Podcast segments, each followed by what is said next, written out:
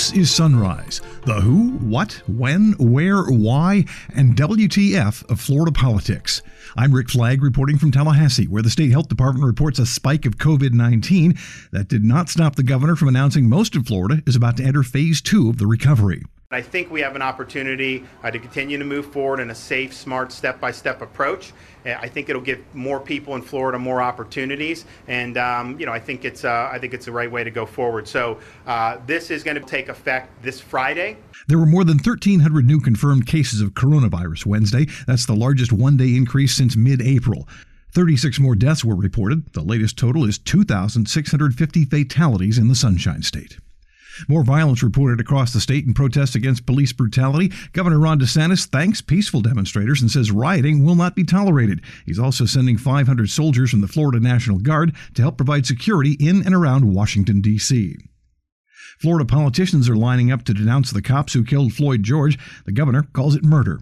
When I saw the video of that cop uh, murdering George Floyd, um, I was just absolutely appalled by what I saw.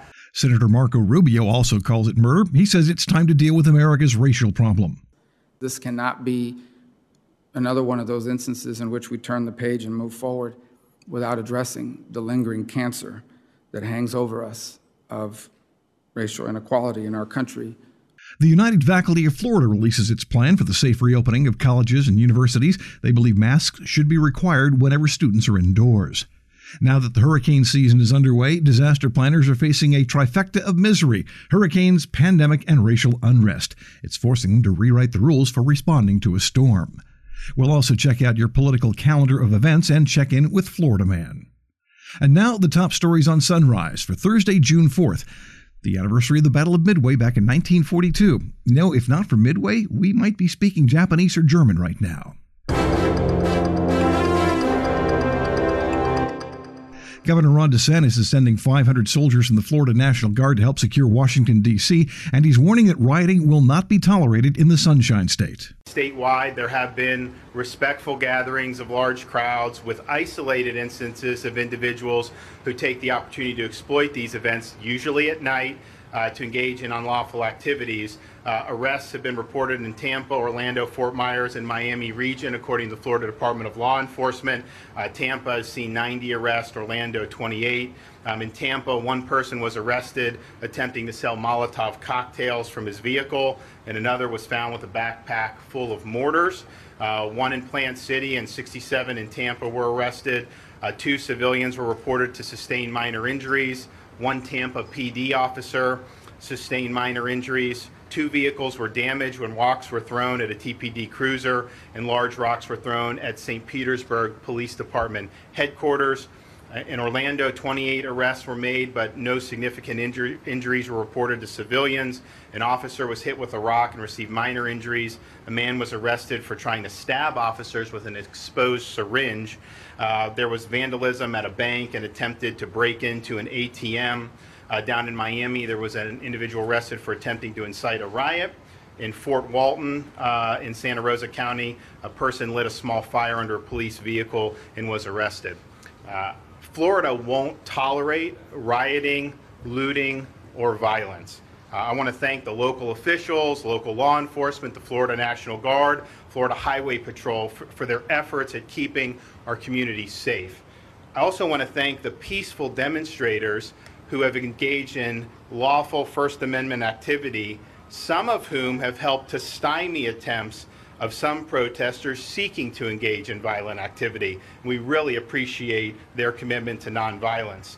Uh, so we are standing by for support with the National Guard. We have them mobilized. I have uh, Florida Highway Patrol uh, teams that have been assisting local communities. We obviously have more support there, uh, but I would just encourage everyone to continue uh, to be peaceful. That's really the name of the game.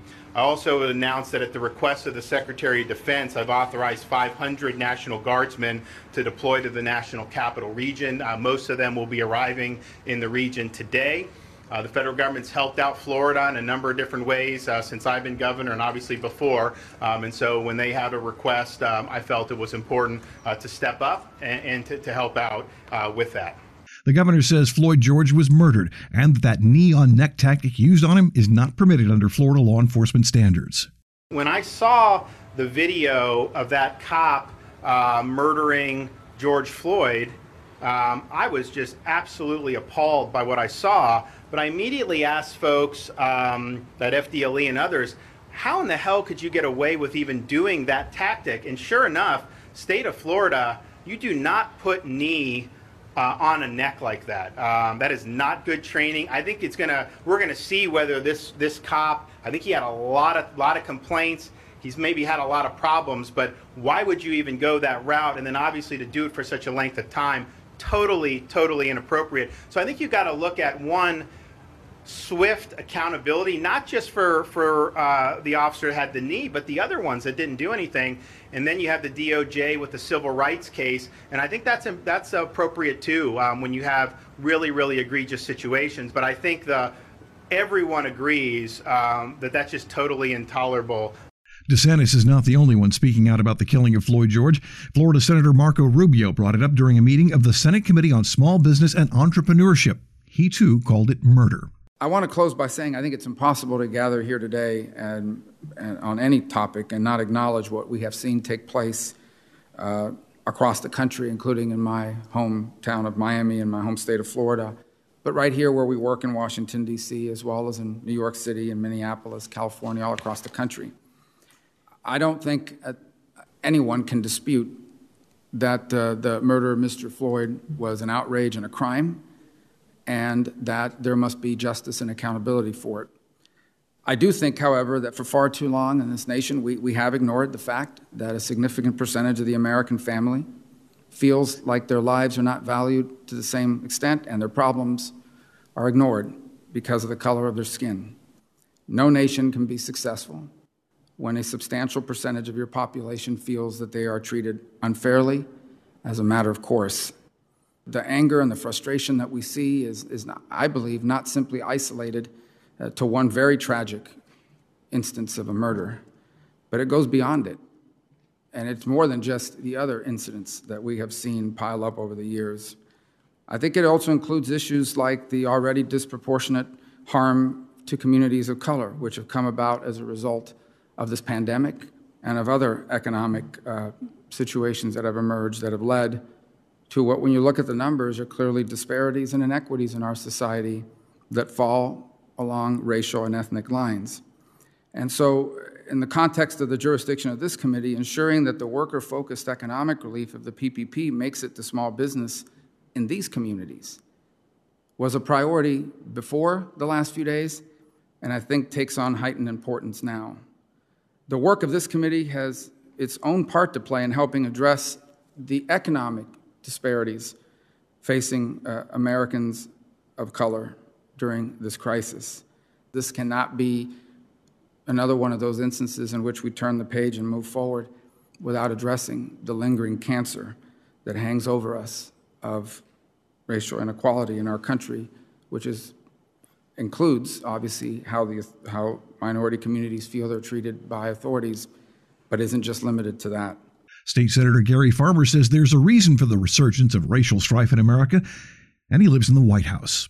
Our lives were rocked uh, 75 days ago by this COVID pandemic. But when you think about the pandemic of racism that our African American and other minority friends have been suffering under for centuries, it's really uh, disheartening that we continue to have these reminders and we continue to have this infestation of racism.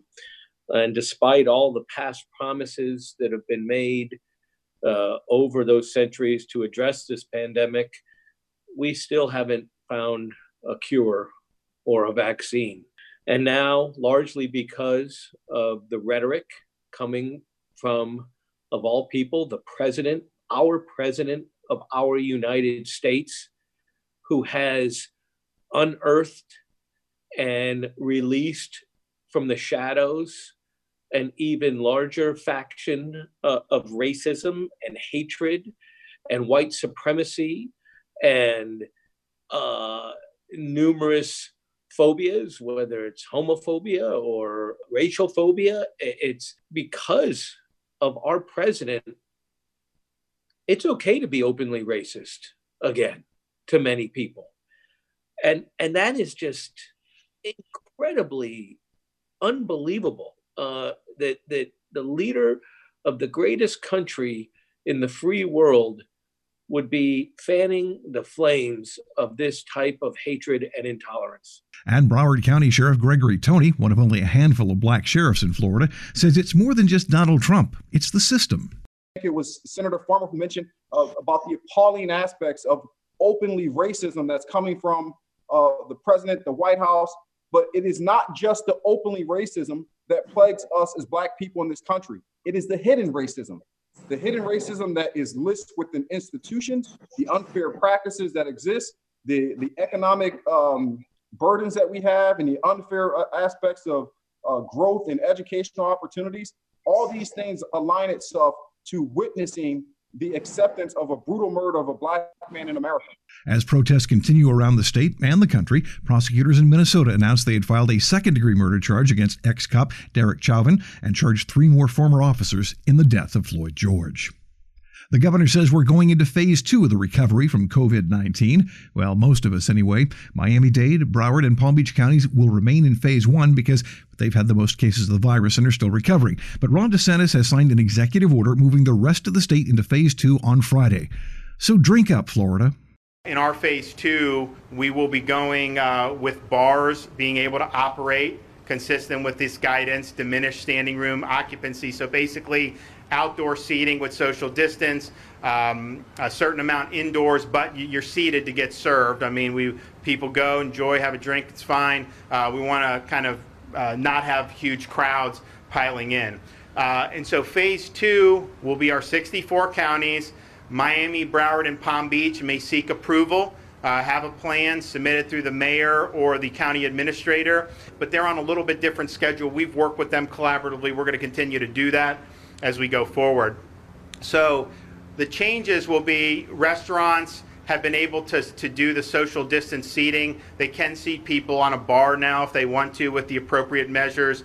And then bars and pubs may operate at 50% capacity inside, full capacity outside, and it's going to be seated service. And I think that that makes a lot of sense, you know, as we kind of just inch into phase two um, to, to do it in a way that's, that's very, uh, very measured. Um, you know, obviously, we've had retail operating. The main thing is social distancing, sanitation protocols. We had a lot of retail operating throughout this whole thing, Home Depot, all these places. Uh, so, not a huge change there.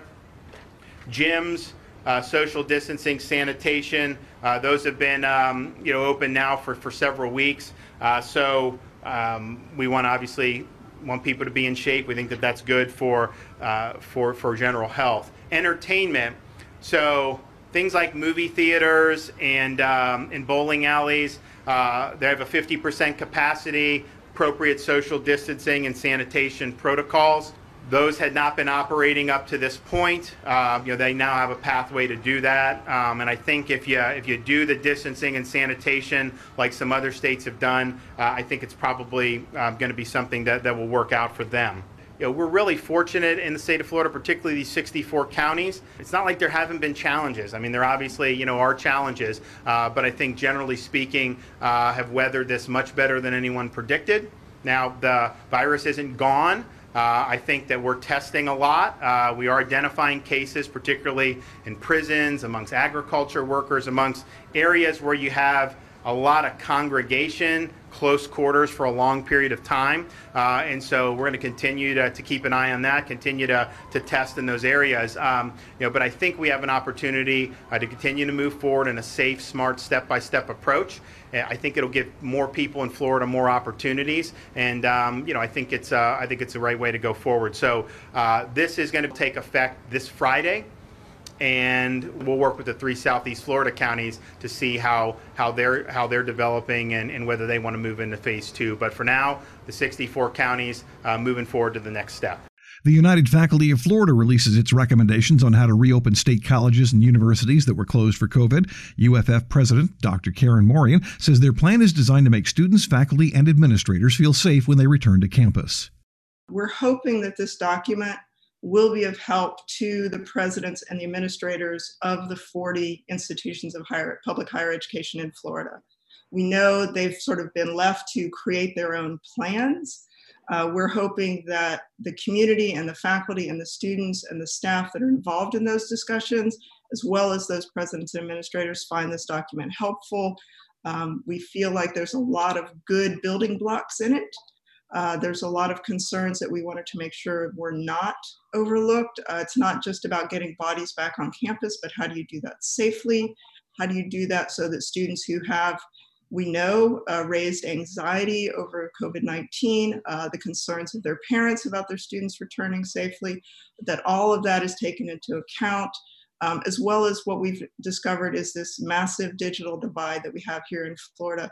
And so we want to make sure that all students, whether they're going to be on campus or in a hybrid class or online classes, that they have all of the tools that they need to succeed.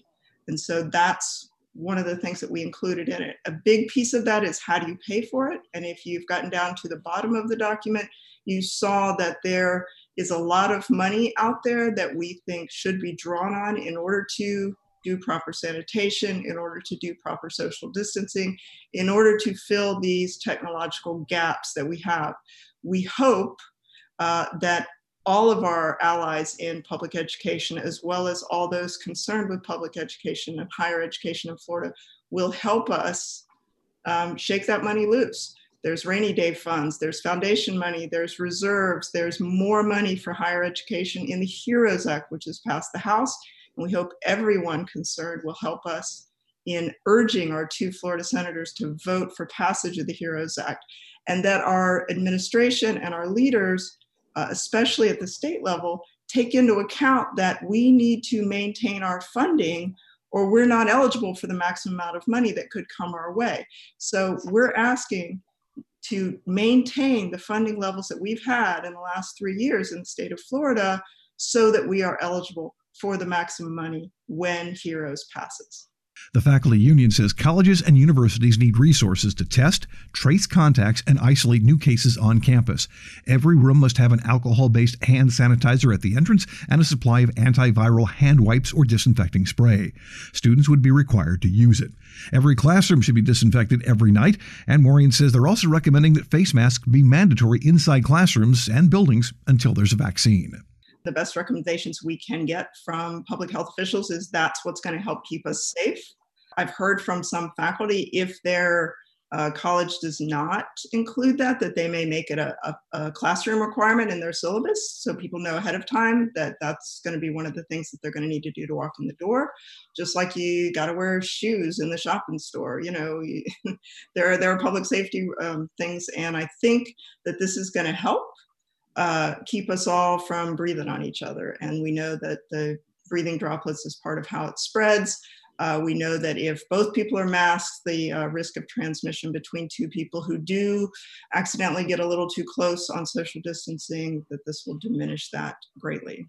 So we hope they take that seriously. The institutions all have the ability to make uh, policies about campus activities. Uh, just like you, um, there's no underage drinking on campus, there are no firearms on campus. Those kinds of things are uh, written in policy, and this is something that we hope that they will add to that policy list. These recommendations are being sent to the governor, and he hasn't seen them yet, but Ron DeSantis says reopening higher ed is essential to the state's economic recovery. He's waiting on recommendations from the Board of Governors of the state university system. Florida's universities develop a task force to create a framework to reopen the campuses, and they are going to present their plans on June 23rd. I think having our universities uh, operating again is very, very important, and so we want to stress um, uh, that we, we have confidence in their ability to come up with good plans and to be able to move forward. Next on Sunrise, we'll check with disaster experts who face an unprecedented challenge this year.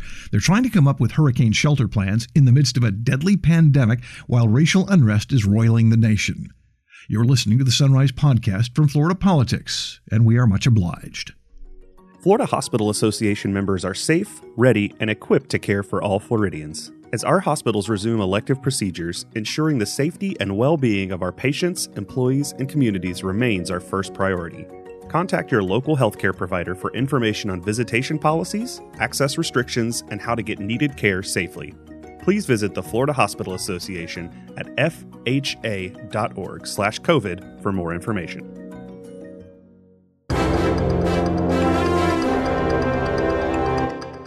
Welcome back to Sunrise. This is the fourth day of the hurricane season, and disaster planners are trying to prepare for the worst, but they're facing a situation they've never had to deal with before. Frank Rollason is the Director of Emergency Management in Dade County, and he's trying to figure out how they can shelter people from a hurricane while engaging in social distancing to prevent the spread of COVID 19 in a county that has more cases than any other in the state. Uh, we will open up uh, up to a category three. We will open up double the amount of uh, shelters or evacuation centers than we normally would, and that will allow us to uh, to double the space. Typically, we um, allow 20 square feet, five by four, for each uh, occupant, which is pretty tight. So we're looking to try to get that close to 40 square feet. But again, as soon as we do that, we reduce our capacity uh, by half. But if it's a smaller storm and we open up more shelters, uh, more evacuation centers, then uh, we will uh, we will be able to accommodate that with more distancing two other things that we are uh, working on presently to incorporate into the evacuation centers with the school people.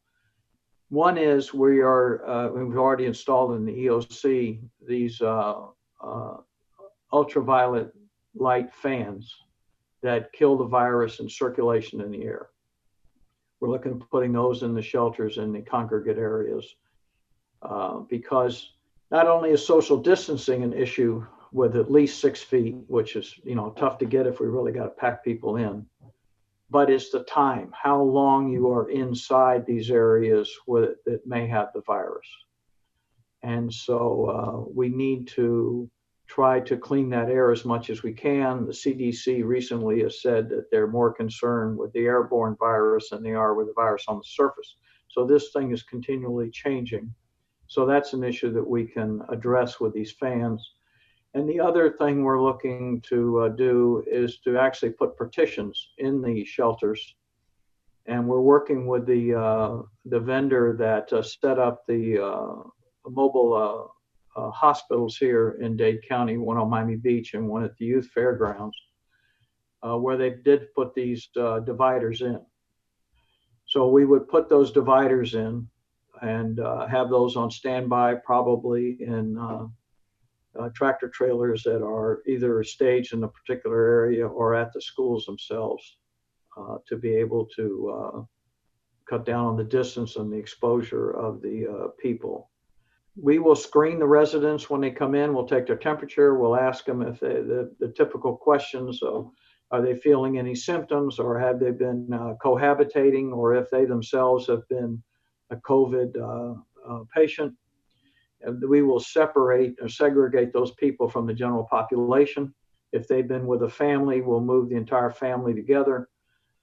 And the other thing we'll do is we'll stagger the feeding so that everybody's not in line. Either we'll bring the food to them in the in the little cubicle areas, or we will uh, stage it in a way so that probably about the time you finish eating breakfast, it'll be time to get back in line again for lunch. But uh, that's uh, sort of it in a nutshell as we're facing this uh, pandemic combined with a uh, hurricane. But it's more than just hurricanes, more than just the pandemic. When you add in the racial unrest that has emerged since the killing of Floyd George, Karen Bolter of the Florida Hurricane Response Hub says it's a perfect storm, and they've never had to deal with this sort of trifecta of misery. So we have this unique situation here that's not in any of these plans, where we're seeing three hazards unfold simultaneously and they're intimately connected and they're influencing the ways that people need to prepare and respond to them. We just started hurricane season. We're still being cautious of social distancing. Now we have protesting, civil unrest. And so this is the triple threat pandemic, hurricane, civil disturbance. And among all these hazards, there's particular individuals that are more at risk and those disadvantaged communities are being hit the worst.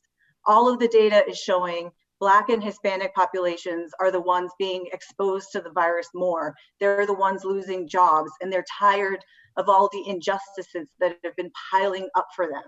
And I was just hearing on the news this morning all these different ways that the pandemic is highlighting economic inequality for Black workers, how studies show that white people without a college degree are earning more than black people that have earned one.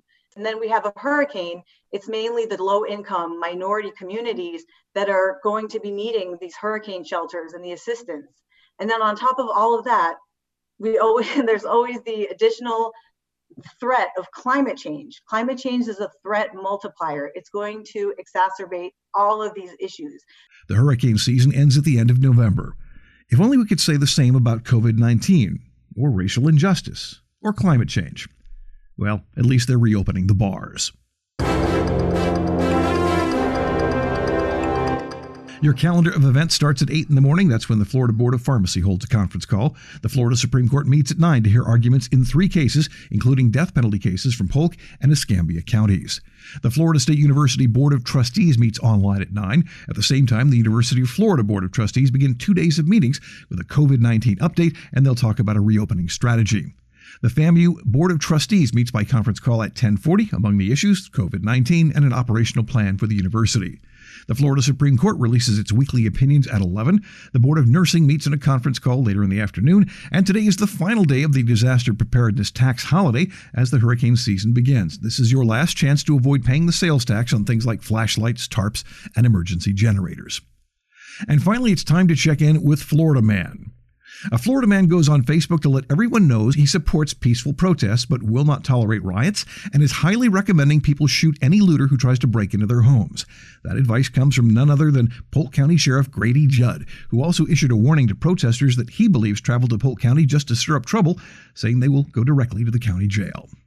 And a Florida woman is behind bars after police say she inhaled some chemical aerosol and then tried to run over a cop.